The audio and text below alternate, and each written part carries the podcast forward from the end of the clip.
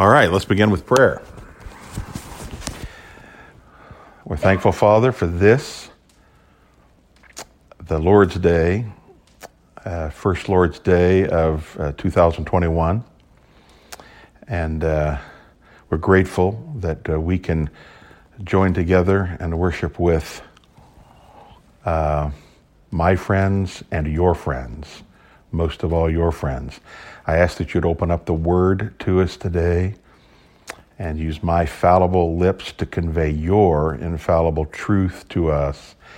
Help us to leave today with greater confidence in you, O God. Love, but also confidence in you. We pray it, Father, in the name of your Son, Jesus Christ, and fill us mightily with your Spirit. It's in the Lord's name we pray. Amen. All right, I'm going to read today two verses from the 18th Psalm, Psalm 18. Uh, just a quick background of this psalm.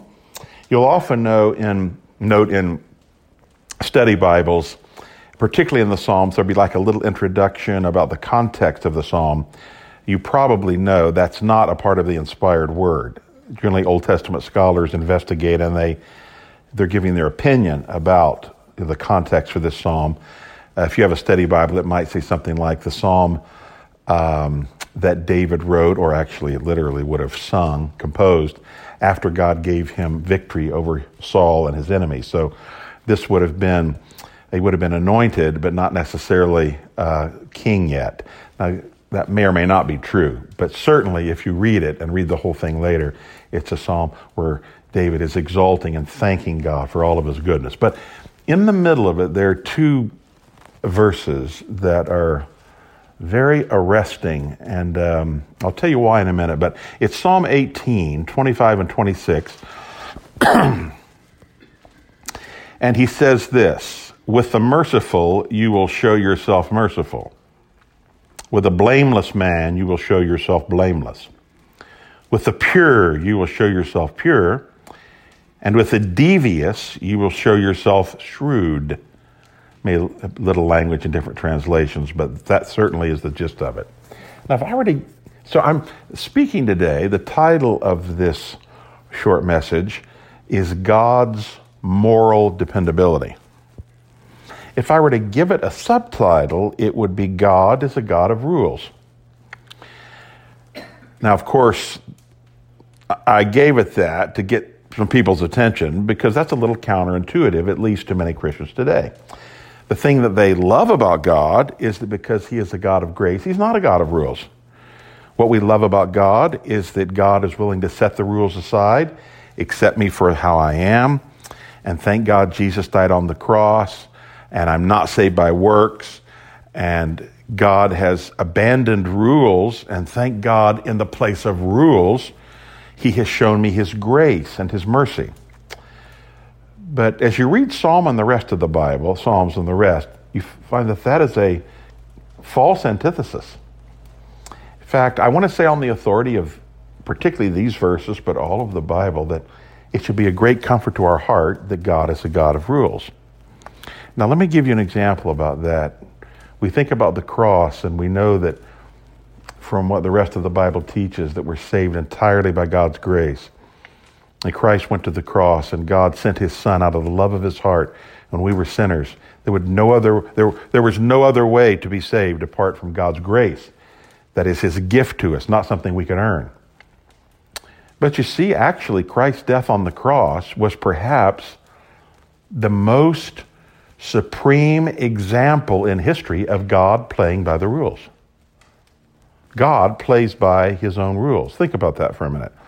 So we were born into sin. We all sinned. Therefore, as we're born into the world, we stand under God's judgment.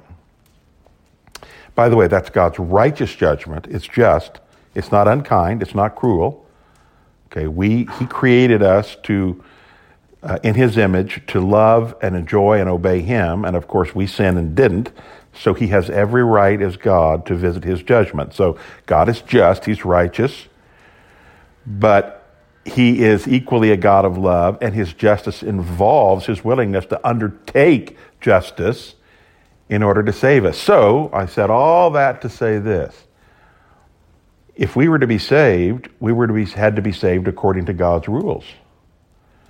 And God's rules demanded that there be a penalty, just payment for sin. And of course, that's why Christ had to die such a tragic, horrifying death on the cross, not just a physical agony, but being separated from his Father and the wrath of God being placed upon him. That's God's playing by the rules. Now think about that. God was unwilling to bypass his own rules. He was unwilling to allow his own son that he loved more than we could love any of our children. He was unwilling to bypass the rules in order to save us. So to say, well, we're saved by grace, and therefore God's not really a God of rules is false. God was free to save us by grace because he's a God of rules. Now, some people hear that and they say, oh, that's just rules are heavy and rules are really harsh and oh, I just would love to be free and liberated from rules. But really? I mean, would you like to be f- liberated from the physical rules of the universe? Would you like to be liberated from gravity? Would you like to be liberated from the second law of thermodynamics? Would you like to be liberated from the laws of motion? I don't think you would. Well, even more so, think about the moral laws. Moral laws, God's moral laws are given for our good, which is another way of saying God's rules and his stability and his dependability in keeping the rules is a source of comfort, not a source of a burden to us. Um, so, my point in these verses, if you look at them, is that God responds to us as we respond to him. Isn't that fascinating? With the merciful, you will show yourself merciful. Now, in the Bible, mercy is not bypassing the rules. It's a, a, kindness and a willingness to reach out in spite of the fact that people have broken the rules. In spite of the fact. So if somebody sins, they've sinned against us, and they truly repent and ask our forgiveness, we can't withhold a forgiveness. Now, if they don't repent, that's something else, but that's not what we're talking about. God is a merciful God, and we should treat others mercifully. Well, he's saying God treats us, David's saying that if we're merciful to others, God will be merciful to us. Then notice what he says. He says the same thing the next word. He says, with the blameless, you will show yourself blameless. Now, that word blameless means uh, upright, that is honest. We speak of a man as being upstanding. Well, this scripture says that God is upstanding. That's what it's saying. And if we live blameless, notice it doesn't say sinless, none of us can live sinlessly. But if we live upright lives, God will be upright with us. God responds as we do. Now, again, I'm, let me insert here again that I'm making this point because so many Christians today would say, well, well, no, I mean, I'm not upright and I don't have to be upright. And the good thing about God is that He is upright and I'm not really upright and it doesn't matter. But you see, that's not what David says. With the merciful, he will show himself merciful. With the upright, he will show himself upright. Then he goes to the next. He says, with the pure, you will show yourself pure. Now that's a different angle. That means purged from evil. I mean, God is the purest being there could be. There is no evil in him. He can't even consider it. Well, though we can't be absolutely pure, the scripture is very clear that we're to live pure lives, and we live pure lives, and God treats us in purity because He is pure. And when we respond in purity, He responds to us in a very pure and holy way. But then we come to that next. Now, here's the negative side. It's interesting. He says, But with the devious, you will show yourself shrewd.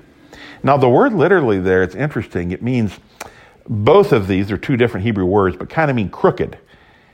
And he said, oh, wait a minute, Andrew, that, that's not right. I mean, God's not crooked. We often speak of um, corrupt police officers. The Brits call them bent. What does that mean? Bent. Crooked means they're not straight. They're not playing according to the rules. So when it says here literally sort of God is crooked, it doesn't mean that he's immoral. What it means is that when the wicked are devious and sneaky, God is sneaky with them. He responds to them as they respond to him. Now you think about that. How did the wicked do that? Well, so the wicked try to hide, think, think as though they can hide things from God. They hide things from man. They assume that God will never find out. They bypass his rules, his rules of godly, uh, in today's world, godly sexuality, uh, f- filthy language, filthy mouths, uh, treat others with uh, unkindness, uh, blaspheme God, put themselves first, live in autonomy. They think they can live any way they want, live a crooked life. Well, God actually will deal with them in their crookedness. That's what it means. In fact, the scripture, there's a text you probably all know that God will catch the wicked in their own sin. It says in Proverbs, the wicked like to set the traps and they'll fall into their own traps. God is the master of that. And by the way, that's why the wicked never get away with sin. They can temporarily, but they'll never get away with sin because they can't outfox God. That's what that verse means. But the point about all four of these things in those verses, the statement, is that God responds to us as we respond to Him. If we respond in faithfulness and love and obedience, He responds to us that way. If humanity responds in disobedience and crookedness, that's how God responds to them. Um, and that's how God captures the wicked. Now, so the bottom line to all of this is that God can be depended on. God is not uh, fickle. Another word that's often used is capricious. Um, we can bank on God. We've all had uh, disappointments with independable people. And let's be honest with ourselves, we because we're sinful, we have at times not been dependable. I think one of the things, if you really do have a, a halfway decent heart at all, one of the greatest disappointments of our lives is when other people depend on us and we let them down. Our hearts are greatly burdened by that. Oh, I should have done better. I've done that before. I'm just heartsick over that. Why wasn't I dependable? And we look at others, uh, particularly others that we look up to, and they say they're going to do something and they don't. And uh, they're people we look up to morally, and they're great moral failures, and it crushes our hearts. Um, God often uses that in our lives to show us that He alone is truly dependable. Um, that's a key to understand. That God is morally dependable. In fact, to say that God is a God of rules is to say that God is dependable. And that's really what the Bible means when it says, that God will not change. It doesn't mean God's aloof when it says that he doesn't change. It doesn't mean that God doesn't have emotion. It means that he's stable. He's dependable. He'll do exactly what he said he would do. And that's what David's banking on here. He said, in all of these things, in all of the trials, when Saul was out to destroy me and to kill me, when my enemies were chasing me all over the ancient Near East, God, you were dependable and your promises were true. Now, I want to make this a direct application and then we'll take time for questions.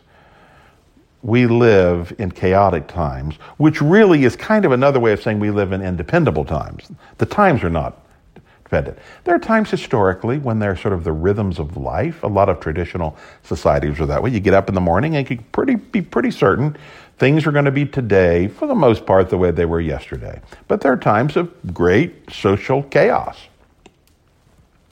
revolution, times of war, times of great hardship. Well, I don't think anybody would deny that we live in times of great chaos right now. Uh, familial chaos, uh, the family's under attack just about anywhere.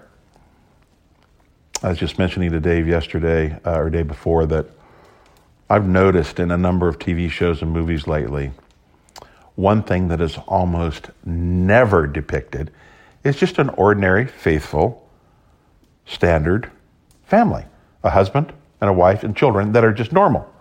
If there's a family, the dad is abusive or a drunk or a philanderer, or um, the wife is off doing her own thing and doesn't care for her kids, or the kids are disobedient and loud and um, defy their parents, or, of course, rampant divorce. Um, but in any case, the idea of an intact, ordinary family is something that's not depicted.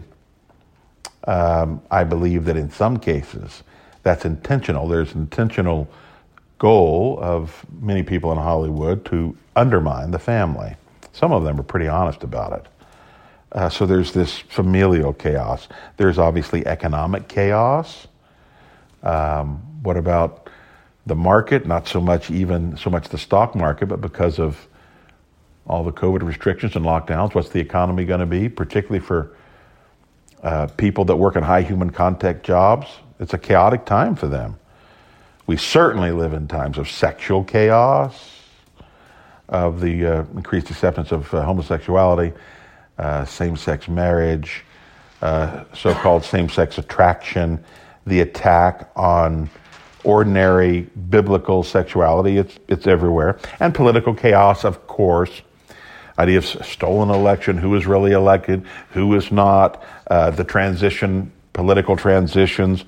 And beyond that, let's be honest, ecclesial, that is church chaos. The church is saying, when are we going to meet again? We don't know when we're going to meet again. We just don't know. So we'll just do Zoom meetings and pastors and church leaders not knowing which way to go or what they're supposed to do. Chaos. Vocational chaos. When can we go back to work? Are we, how long are we going to work from home? All, so I think it's, the point I'm making is we live in chaotic times, which is um, in dependable times. And amid all of that, there is one thing, I should say, one person that can be solid as a rock, and that is our triune God. That's the bottom line. And that's the bottom message for today. There's an interesting statement in the, Paul says in the New Testament, just one of the great promises of the word. It says, he says, all of the promises of God in Jesus Christ are yes and amen. He's referring earlier, he was talking about his own promises, and he says it's not yes and it's not uh, yes and no. What he's essentially saying is God is not nuanced. You know, you talk to people and say, You want a straight answer. Are you coming or not? Well, you know, I'm thinking it's we're, we're intending to do that, but we're making four stops. And, you know, it depends on, it's possible that we might have to stay an extra night here, so we're not sure we're going to be up there. Well, if you're expecting people, you're like, no, I just need an answer yes or no. Uh, there's an uh, amusing anecdote of uh, President, the Democratic President, um, Harry Truman uh, he would always have economists come into his office and he would ask them about the economy. And they would always say, Yeah, I think it's going to be great. Next quarter's going to be great on the one hand. But on the other hand, you know, there are these issues and that could cause a problem. And he very jokingly says, I wish I could find a one handed economist. I don't want somebody to come and say on the one hand and on the other hand.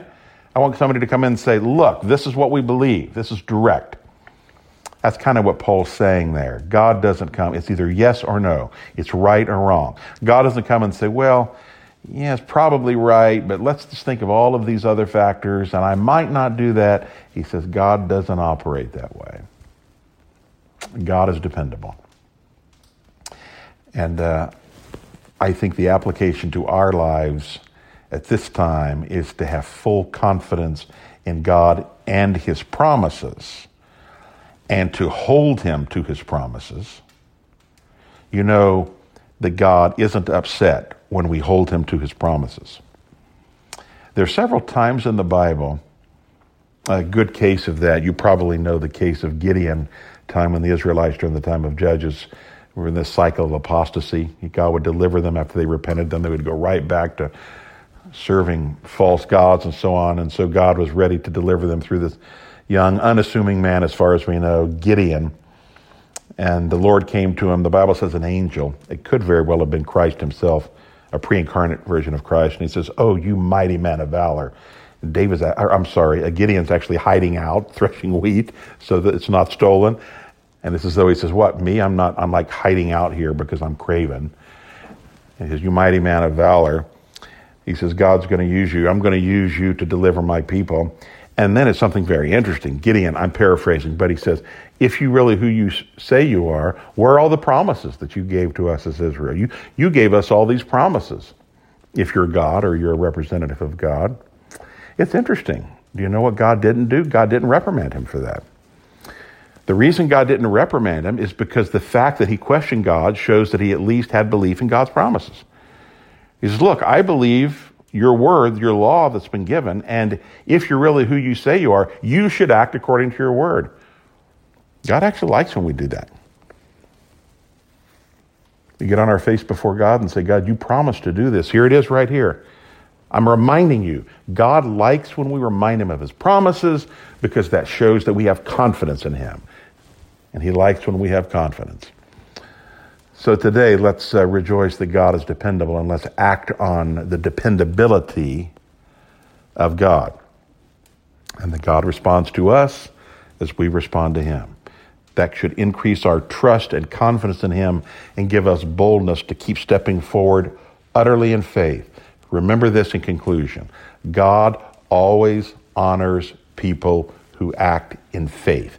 Because even if their head is slightly wrong, even if their direction is slightly wrong, they're trying to please Him. God does not honor timid unbelief. God always honors bold faith. Uh, let's pray and then let's have some time for questions. Thank you, Father, for the truths of your word. Thank you that these uh, words that were uttered, oh, 3,000 or some years ago, are still glorious and are still truthful for us today. Lord, to help us to live in greater confidence in you and in your word, and help us to respond in faith and obedience at all times. We pray these things, Father, in the name of your Son, Jesus Christ, our Savior and Lord and King. Amen.